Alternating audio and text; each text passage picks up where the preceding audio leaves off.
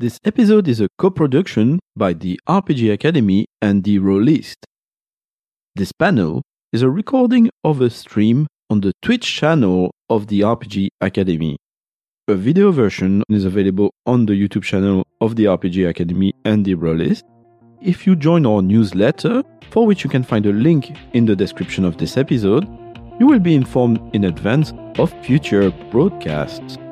This way, you could join us live on Twitch and contribute with your own question via our chat room.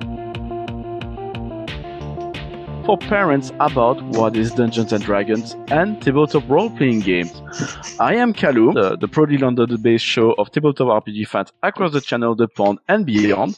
I'm also a faculty member of the RPG Academy, which is, which is based in the US. But I won't be the one giving you answers tonight because I assembled a top-notch panel of specialists for you.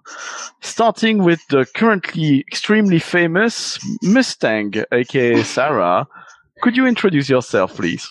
Hi, I'm Mustang Sarah. You will find me on Twitter at Mustang's Art. I do a lot of disability content um, in tabletop role playing games.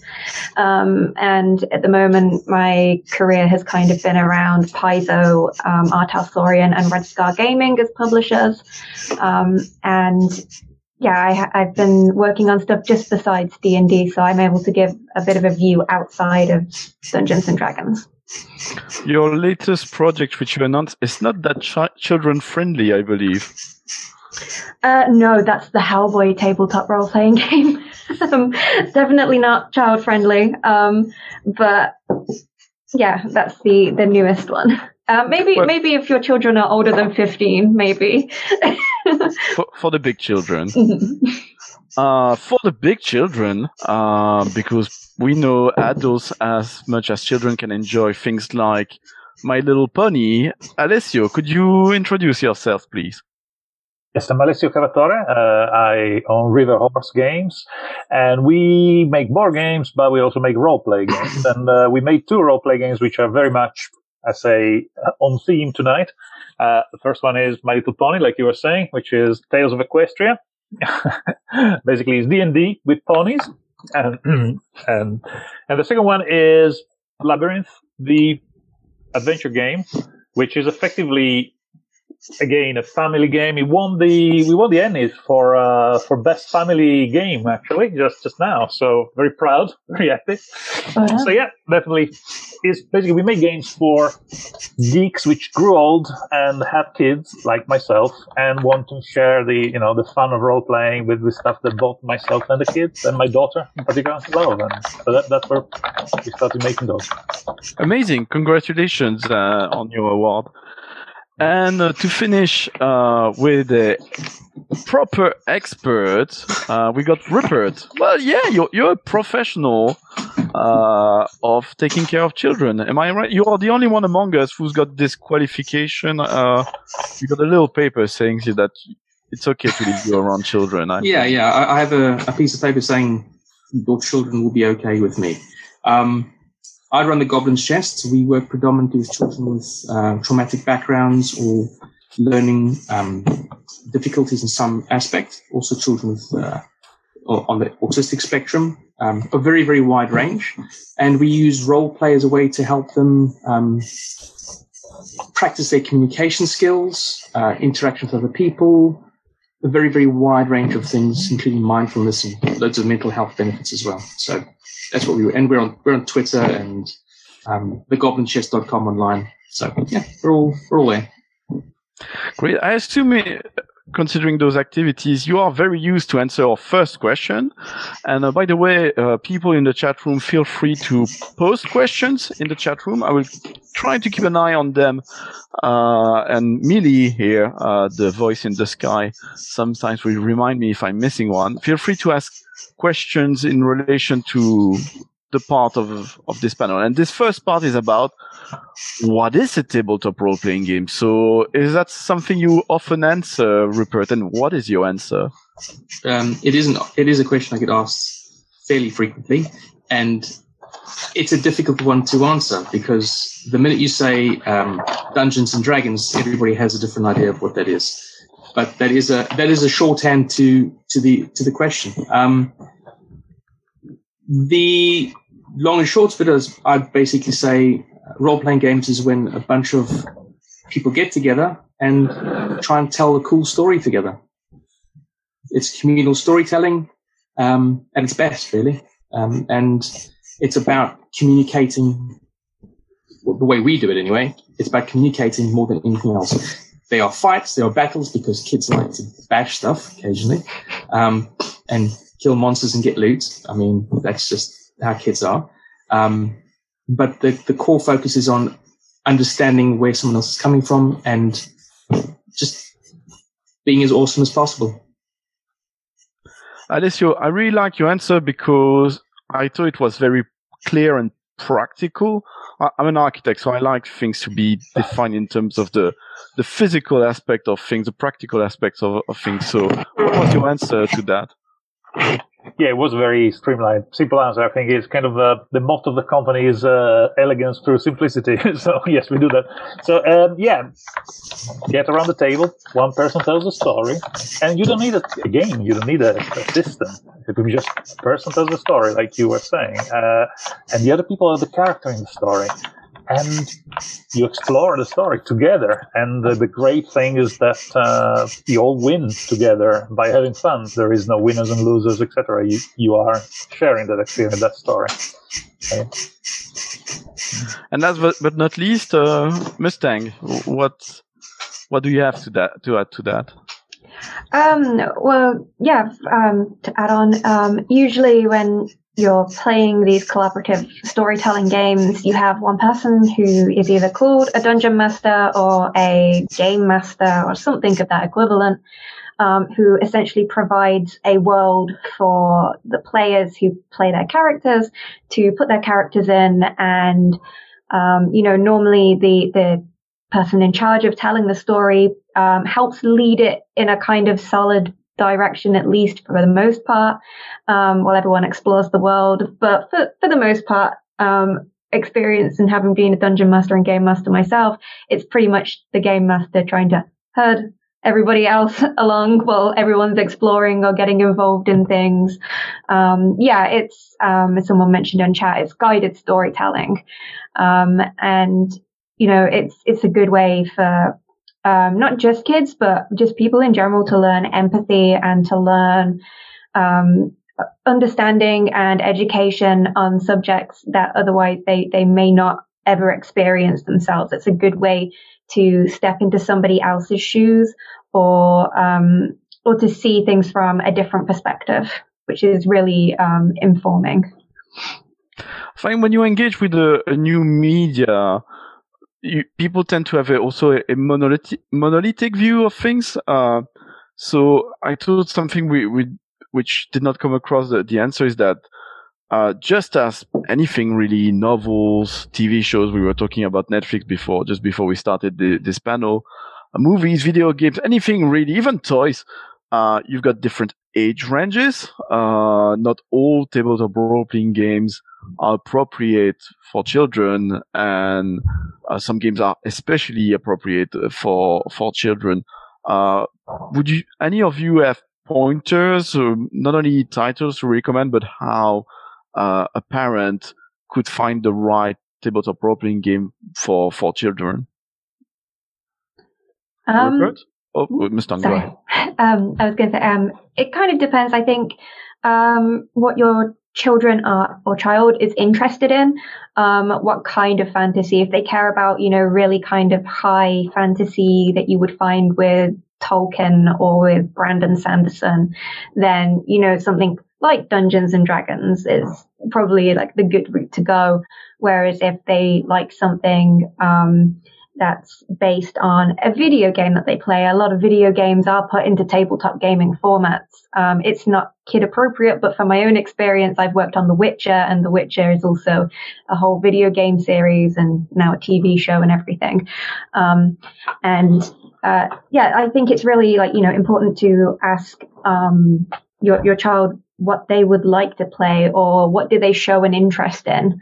Um, because if you know what your child likes, uh, 99% of the time, you can find a TTRPG that fits that niche perfectly.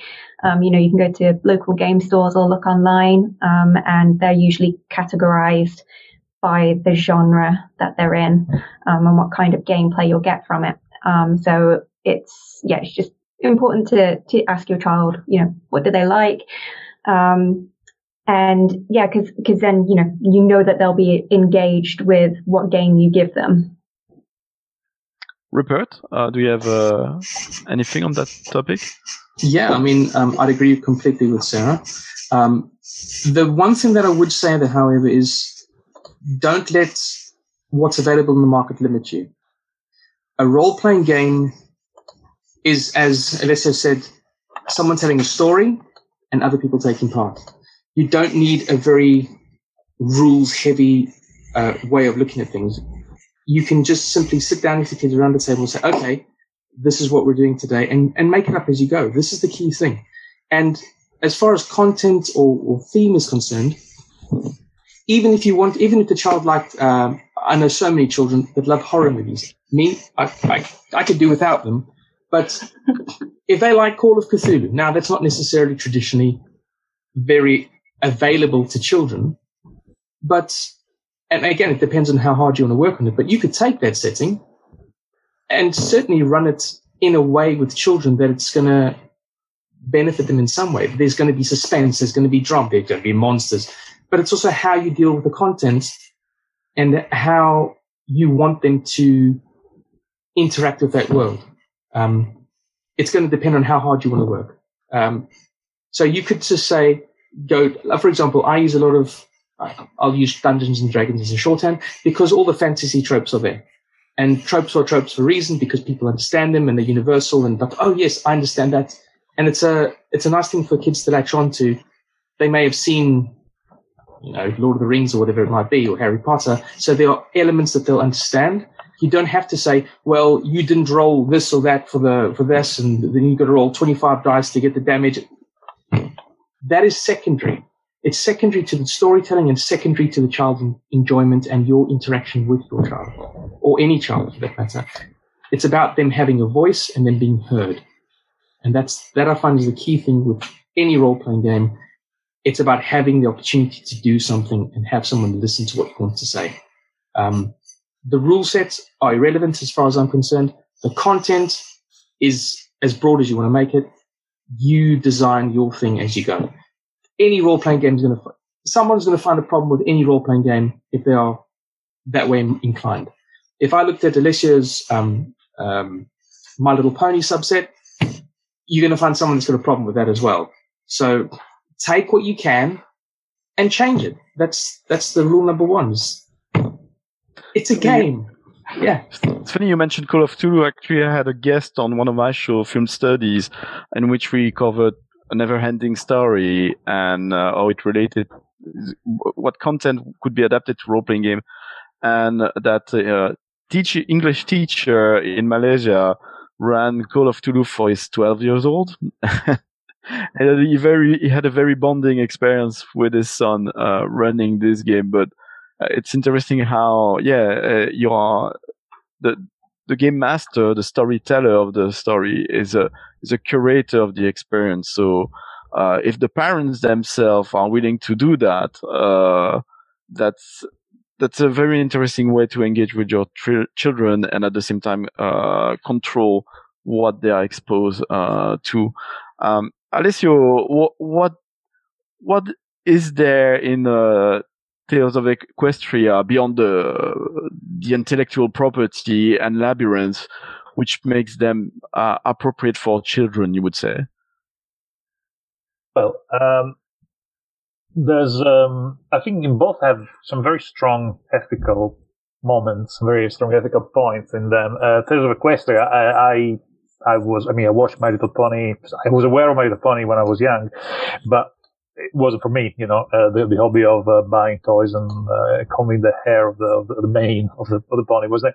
But then I watched uh, Friendship is Magic, and the core message of that show that was amazing. And I think it's something that in the current world is desperately needed because the, the core message there is friendship. I mean, the subtitle is friendship is magic.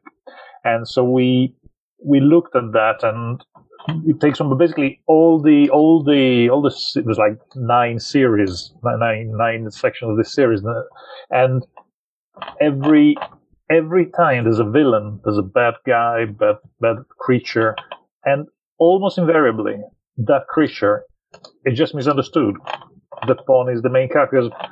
Understand, get around, befriend the bad, the bad guy, and eventually he becomes one of the cast. He becomes one of their friends. He becomes friends. They understand each other. They help each other and become friends. So that's kind of the underlying message. And what, what we try to do with Tales of Equestria is to explain this to kids in both in terms of obviously making it a, a game element and uh, also having some a little mechanic in there that uh, encourages the group to um, to behave the best they can as friends so basically, if you behave nicely as a friend, you the, the GM can reward you with a little crystal of friendship, which is a token of friendship, is a pure crystallized friendship, and you accumulate these things. And as a group, if you play, then you can play them as plot points to change things, change dice rolls, change answers, kind of manipulate things. And if you play them together as friends, then they become more powerful. So it's both be nice to earn them and also be together, work together as as a group of friends to uh, to enhance their power. And, and I mean, the, the, the, there is no combat in Tales of Equestria. Obviously, it, there's scuffles, which is a cartoony thing where you get hit on the head and you have stars and birds flying around your head and you get knocked out and you get taken prisoner and all of that. There is no death, there is no injury, serious injuries. Uh, so it's a it's very friendly in, in, in, the in the deepest meaning meaning of the, of the word system. Similarly, Labyrinth again, there is no combat mechanic in that in that game. There are scenes where the GM will narrate a scene, have fun. It's all slap, slap, slap, slapstick comedy. Yeah, there is no serious death, injury, etc. In the film, it's you know puppets having fun, dancing, playing, singing music, and uh, there's fart jokes and all of that. So it's uh, it's fun.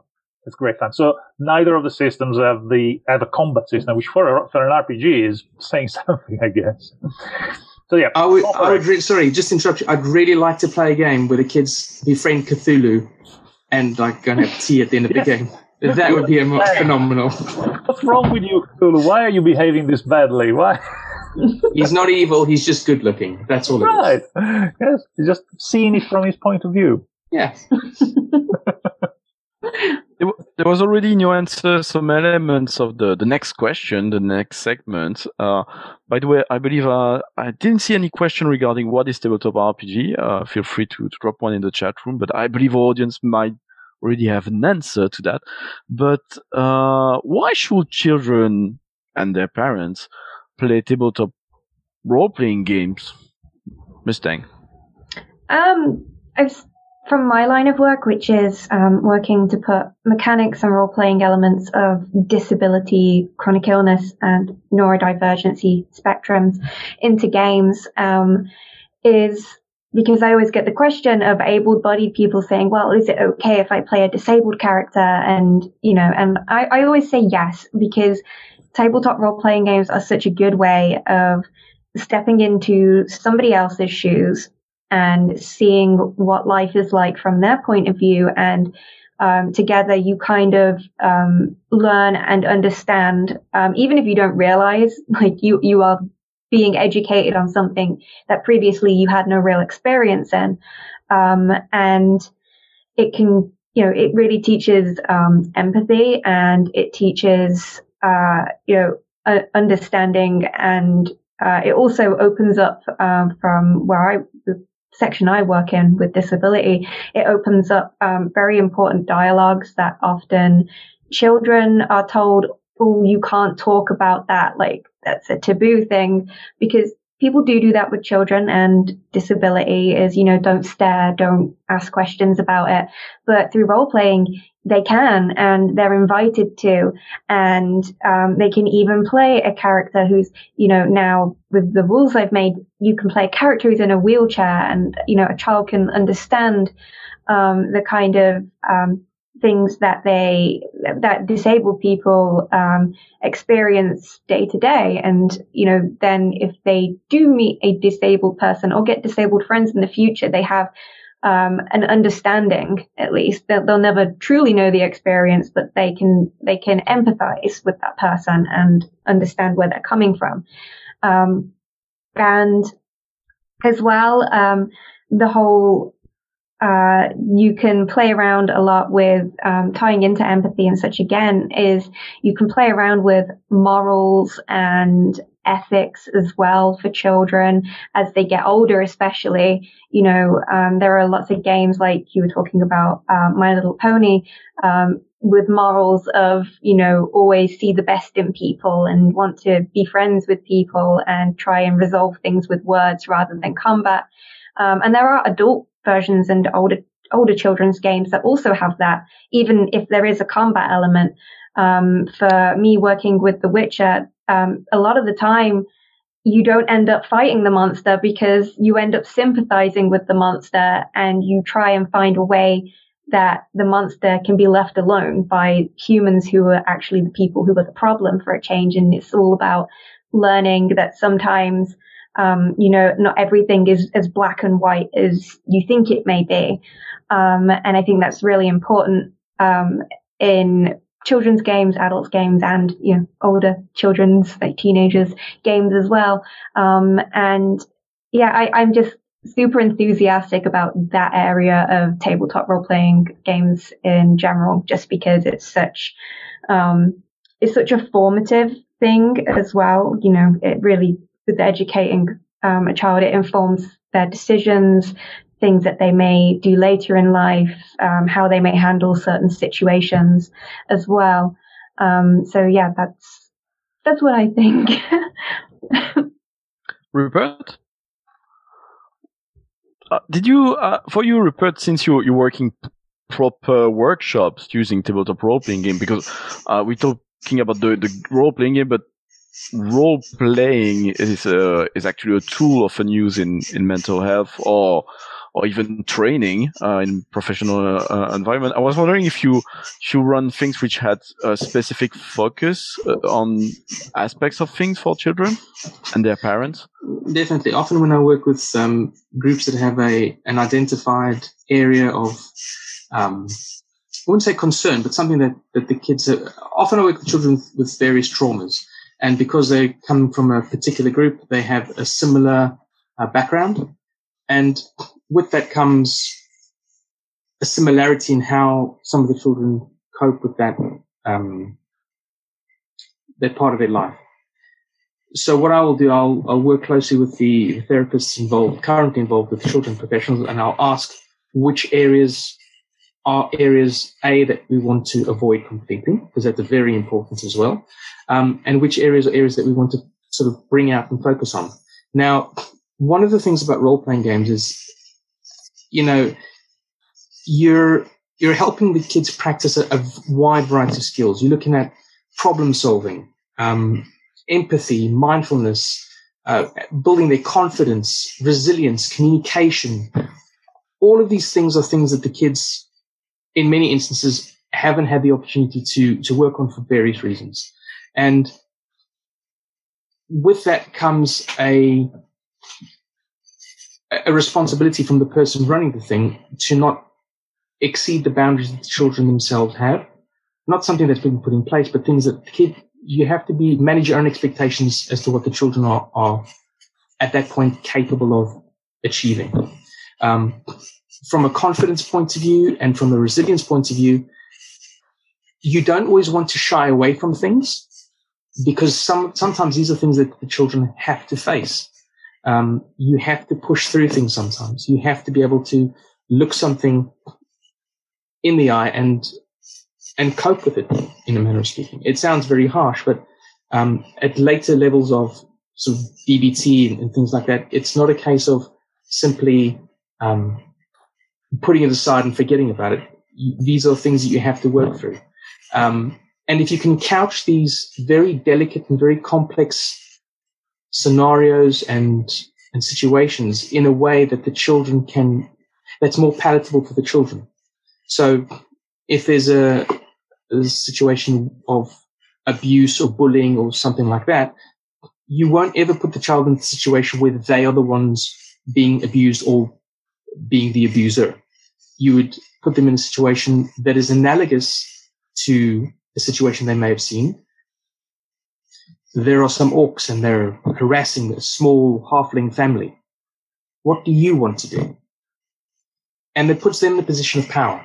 Now, they can ignore the situation completely if they're not ready to take on that sort of environment, or they can have an active role in that. And oftentimes, when it comes to these children, the they know what is right and what is wrong, and their interaction with that world is is up to them. But more often than not, they will intercede or they will help, or more interestingly, they'll do nothing, or they'll help the bad guys, which in itself is also very very useful because that gives you some place that gives you something to work from and work towards. Um, the other benefit of role playing games, of course, is you can push pause and say, or one of the children said, um, I want to punch the bomb in the face and steal his gloves. I said, fantastic. You're going to do that. The important thing is to let them do things. But in real life, for example, if the situation gets heightened to a point where the children do something like that, every other emotion after that is a heightened one. It's based on, on the reaction. So you punch someone, the adult says, why did you do that? Then it's not why did I do that? It's you're shouting at me. I don't like you shouting at me. And then it just escalates from there. In a role playing game, you can say, okay, you're going to punch him in the face, but I just want you to know that if you do that, these are the consequences to your actions. Right. I want you to roll dice that can punch him in the face. And once these very, very clear logical conclusions are laid in front of them, they go, oh, maybe I don't want to punch him in the face. Maybe I want to do something else. And this is the opportunity we, that you have to help them practice real life situations in a very safe environment where they can ultimately punch it down the face if they want to, but they know what's going to happen. Not in the real world where they have no idea what, what could happen and everything's an emotional escalation after that. Um, so it really is wonderful practice, specifically for the kids that I work with, wonderful practice for real life environments and real life situations. Sorry, I, I rambled a little bit there.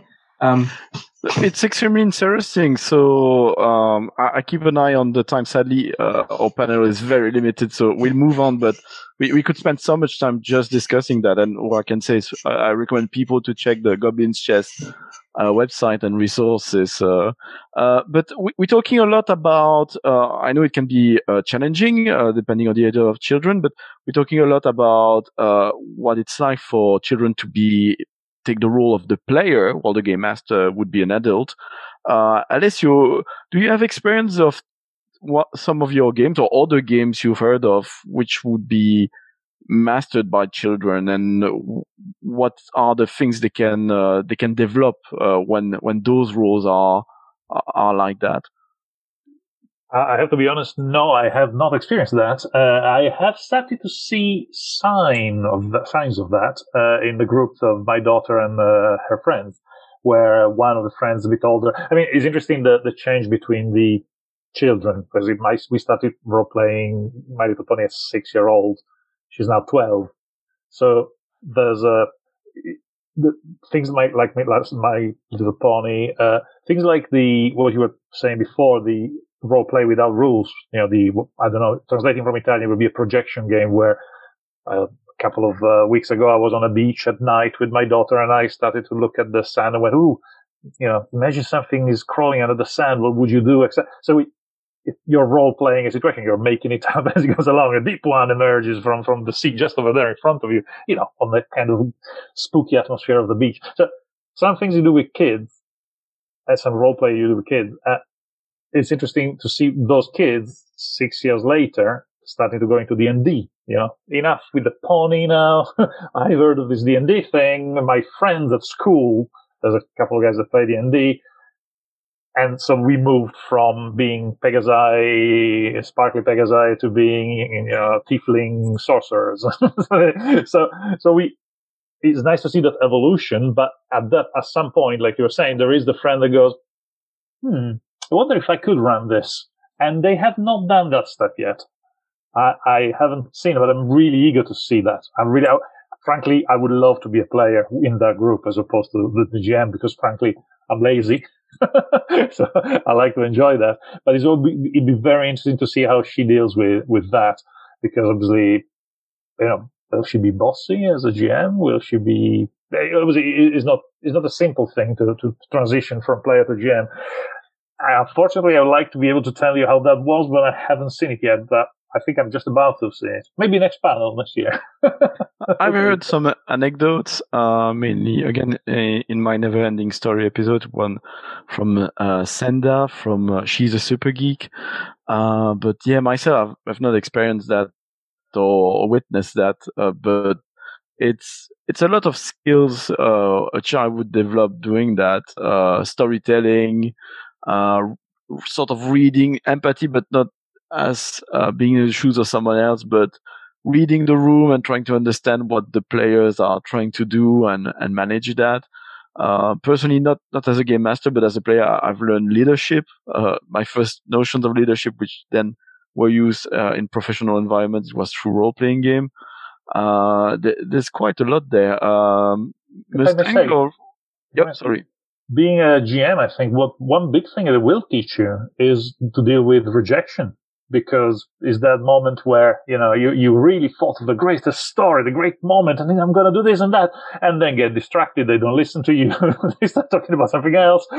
And you go, there is, you know, I don't know, maybe you, you guys have experienced as well. It feels, is a level of rejection, is a level, a level of, oh, you don't love the thing that I put so much love and passion into, you know, you know, you must be thrilled by this, which obviously probably is your fault, I guess.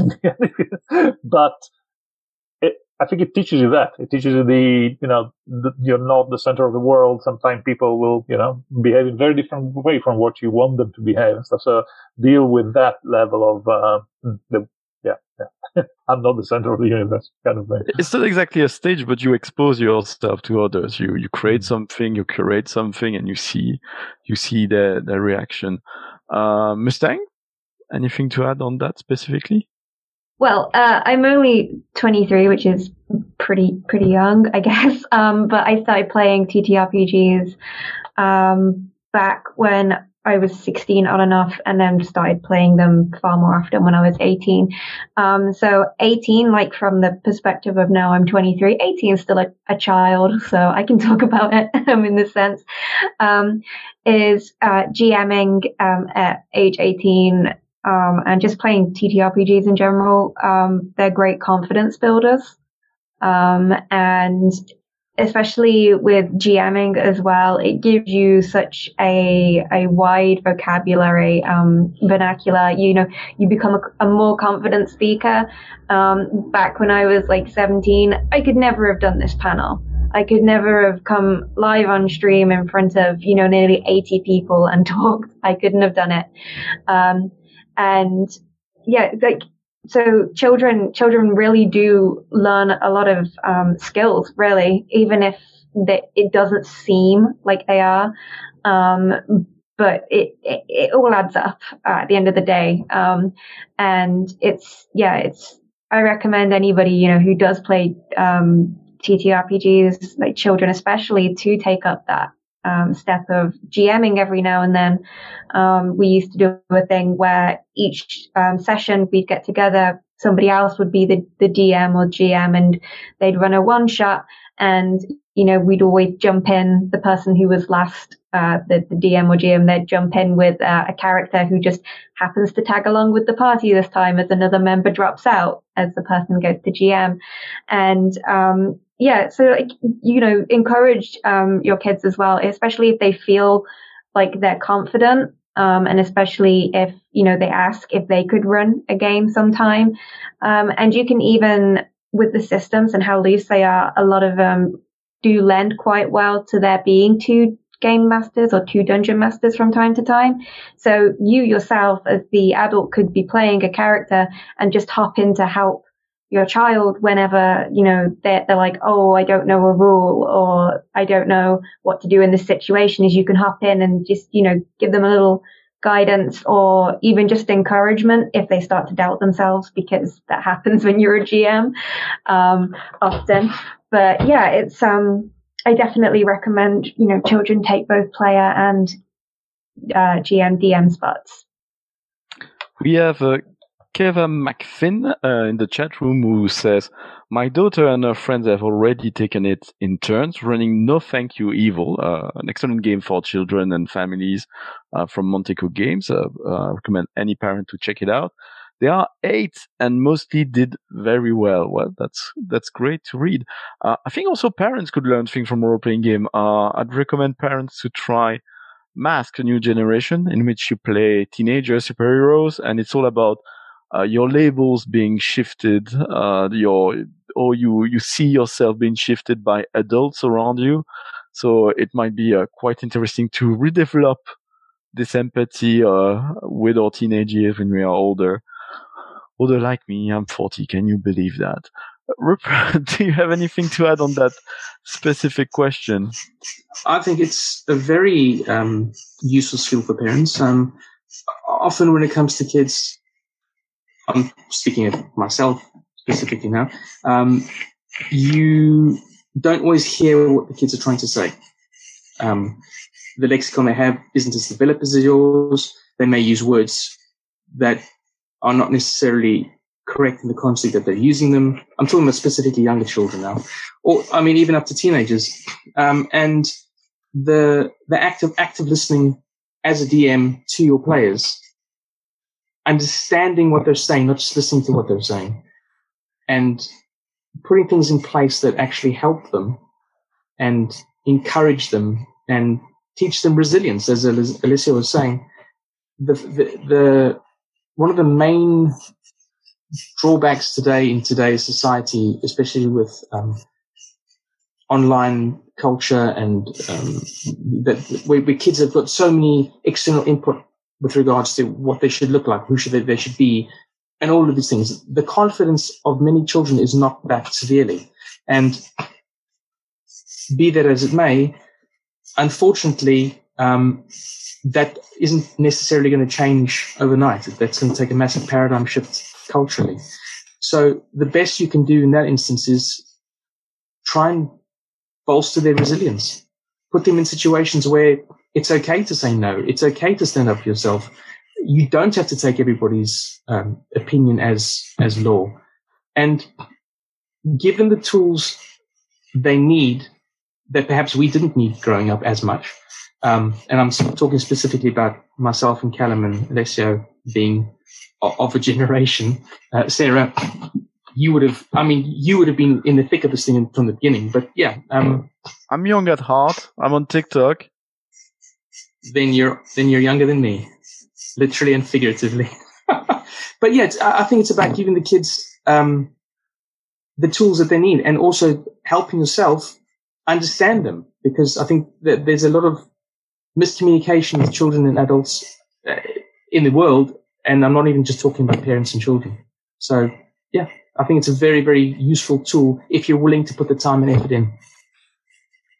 Could be discussing this only this question all evening, but sadly we have to move on.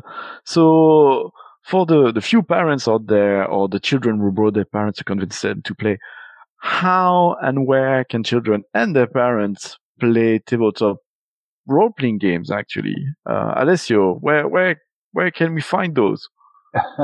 Well, obviously, uh, the, the, obvious answers would be uh, first of all at home. Uh, I think uh, gathering your friends uh, and playing with your friends is the coziest way of experiencing that. So play at home with your. I mean, uh, that's what we tend to do normally. We gather around the kitchen table and start rolling dice and punch up with you know my daughter, my daughter and her friends. So that's the easiest answer, and uh, maybe I'll I'll leave the cafes and stuff to other panelists. Otherwise, I'll I'll list them all and answer the whole thing. So, what other options are there? Rupert and Mustang. You can go on River Horse Games, uh, their website, and find. Oh yes, oh yeah. You get the PDF. You don't even need a physical copy. Uh, you can find PDFs of pretty much any good role-playing games. Uh, not D and D, but doesn't matter. Buy something else. Uh, Mr. uh, where can parents find games for their children to play, and how? Um, yeah, so um, you were saying about you playing at home. Um, there's board game cafes, board game shops that host, you know, days or evenings um, where people o- open games up, and you know you can come and play. Um, and it's not it's a it's a non-commitment thing. You know, you can just turn up for one evening and see how it goes. Um, there is also um, the option, uh, especially you know with lockdown and some people being in quarantine and such, um, that you can um, do it online now. Um, there is uh, Roll20, of course. Um, it's a website, um, quite a well-known one. There's also people play it over Discord or they play it over Zoom.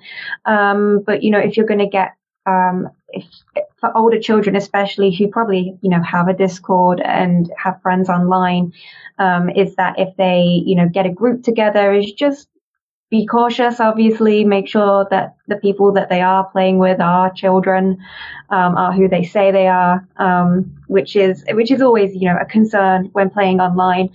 Um, but um, if you if you're interested in you know not just supporting um, your child who wants to play tabletop games, but um, also actively want to take part yourself, I definitely do recommend um, board game cafes and the board game shops. Um, just because you go there and there are usually very experienced people there as well, who are more than happy to talk forever and ever about every TTRPG you could possibly have a question about. Um, you know, and they're always very friendly and enthusiastic. Um, because you know in, in, my experience of having gone to these places as well um, yeah the people there are just enthusiasts and they want to share it with as many people as possible. So going to board game shops and board game cafes um, especially I'm, I'm, a bit more uh, biased. I like um, the cafes just a little bit more because you know you can get cake and uh, drinks and stuff while you're there. Um, and that's always uh, really nice as well. So if you don't want to participate in a game exactly, but you want to be there to support your child, you know, you can be sitting in uh, like the the more cafe area, having a cup of tea and just kind of keeping an eye as the you know the um, the wild and wacky adventures happen at the table um, with your child. Got, got a bit of a uh, slightly critical note uh, on that uh, due to my experience of clubs here uh, in the UK. Uh, clubs are amazing, uh, but because of uh, cultural realities in, in, in, the UK compared to the European continent, those clubs take place in pubs and instead of publicly run by the state uh, facilities, uh, and as a result, often they are they are close to children. So I would I would recommend clubs in the UK to first try to, to work on that.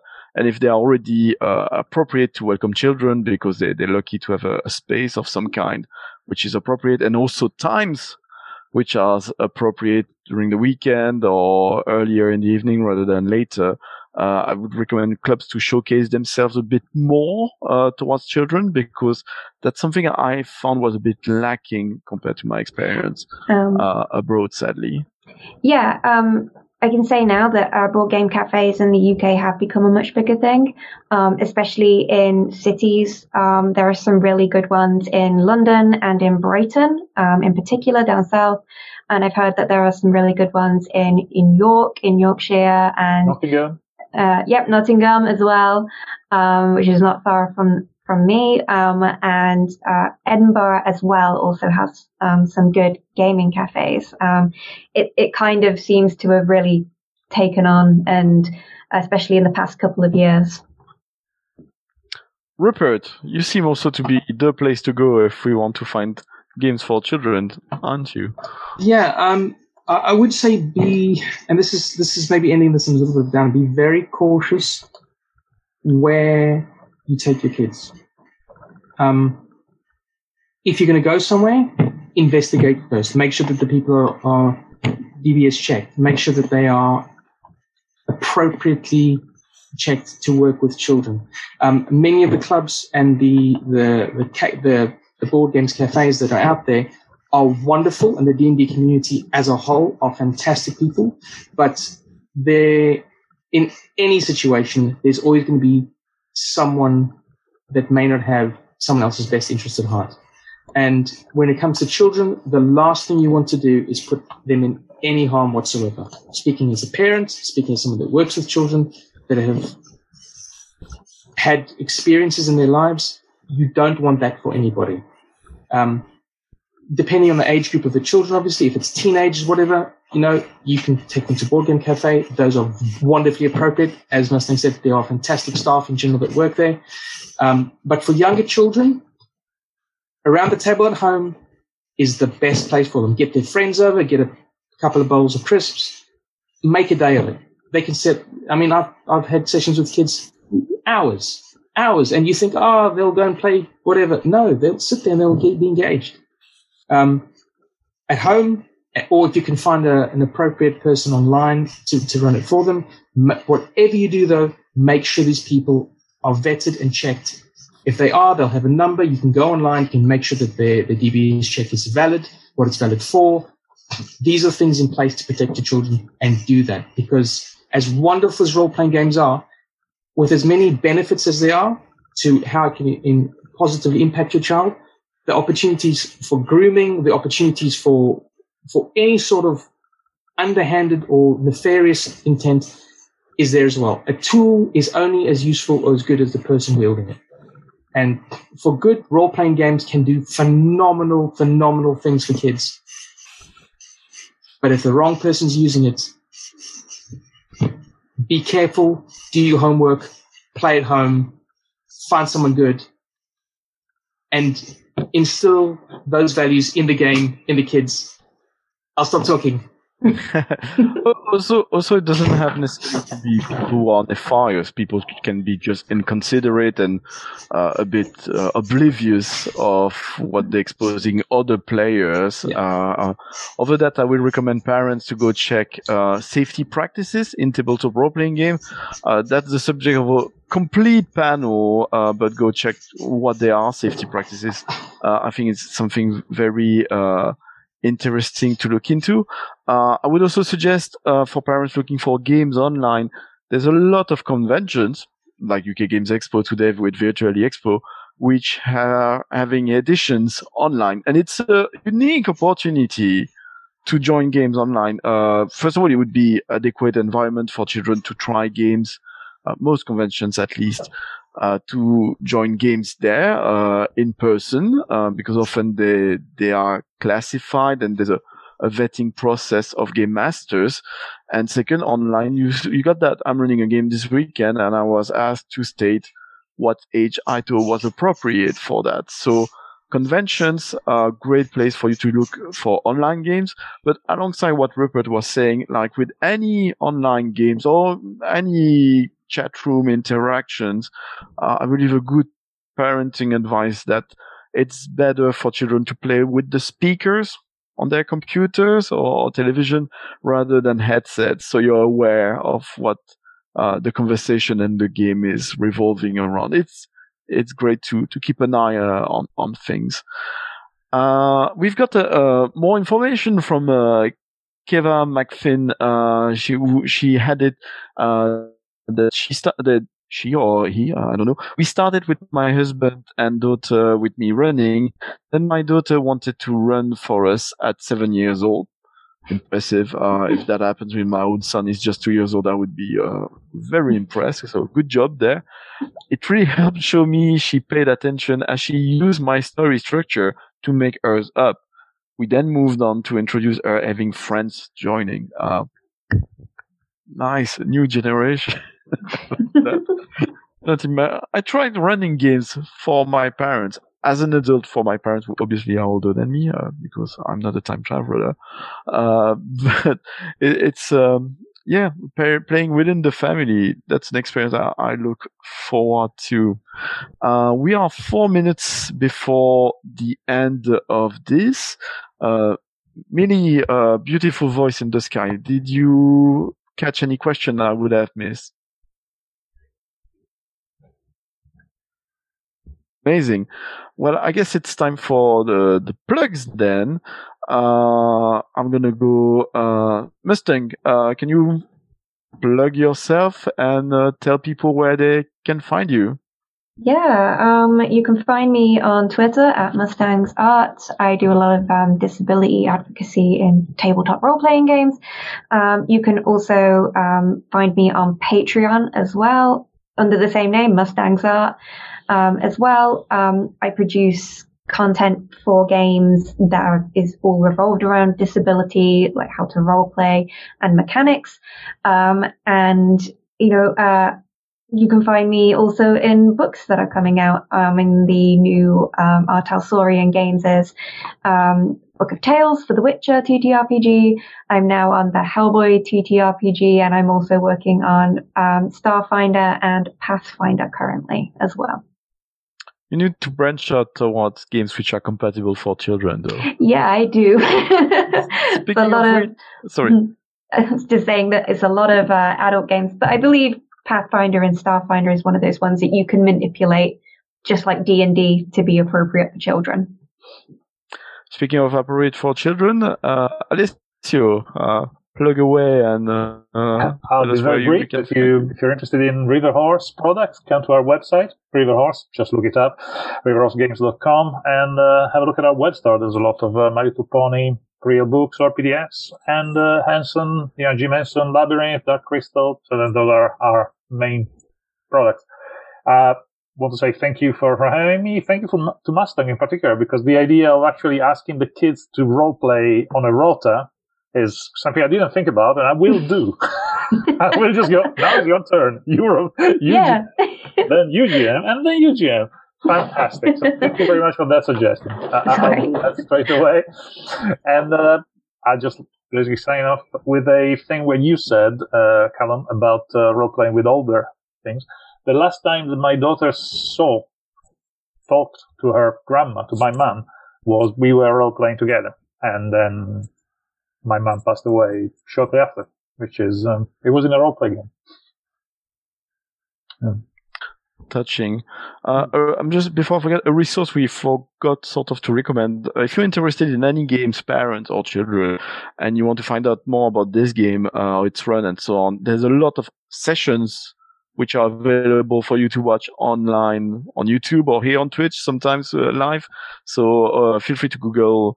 Uh, Tales of Equestria, My Little Pony, or any game, Star Trek, Star Wars, all of that, you got role playing games for them and find videos of people playing them. It's a great way to familiarize yourself with how these things are run and what they are about. So that's definitely something I recommend parents to check out. Um, just just for parents as well, because I just remembered um, that uh, there is a way to make them um, a bit safer for children as well. If you're thinking of branching into some more serious subjects, with um, educating children um, is Kiana S's um, safety toolkit for TTRPGs.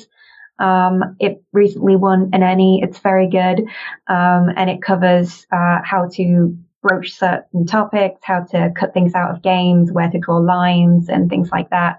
Um, it's very educating, very eye opening. And yeah, it works really well when you are role playing with, you know, children. Amazing. Rupert? Um, Rupert from The Goblin's Chests. We're on Instagram, Twitter, and Facebook. Um, you can find me at, uh. You can email me at jointheadventure at thegoblinschest.com. Um, work with all sorts of children, uh, not necessarily children that have any underlying difficulties. Uh, we run role, role-playing workshops for kids from the ages of seven all the way through to 47.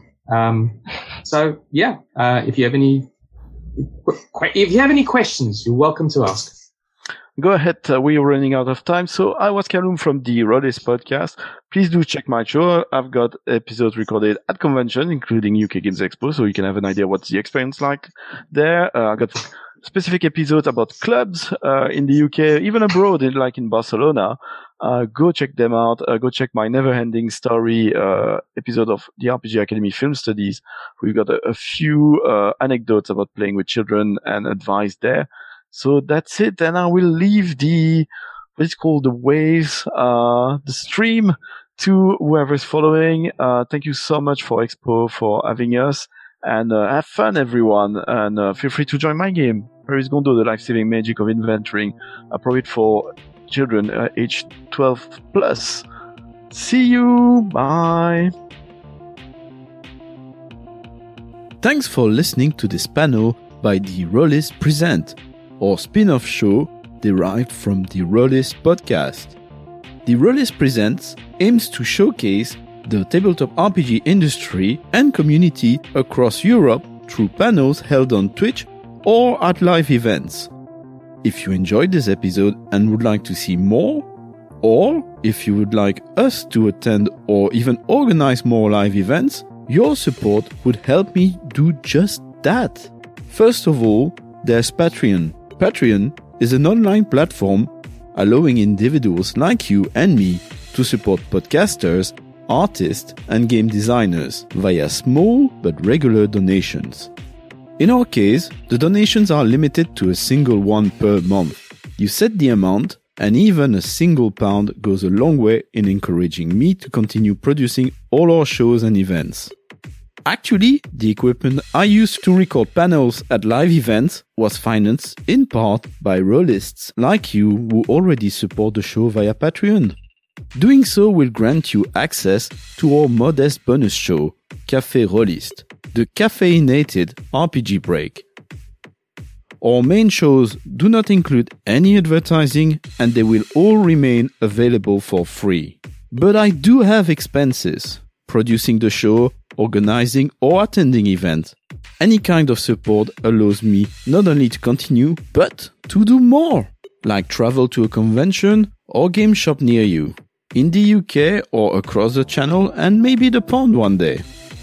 If you cannot afford to support the Rolistes financially, it's totally fine. What I value the most is having you as a listener. And there are many other means to support the show.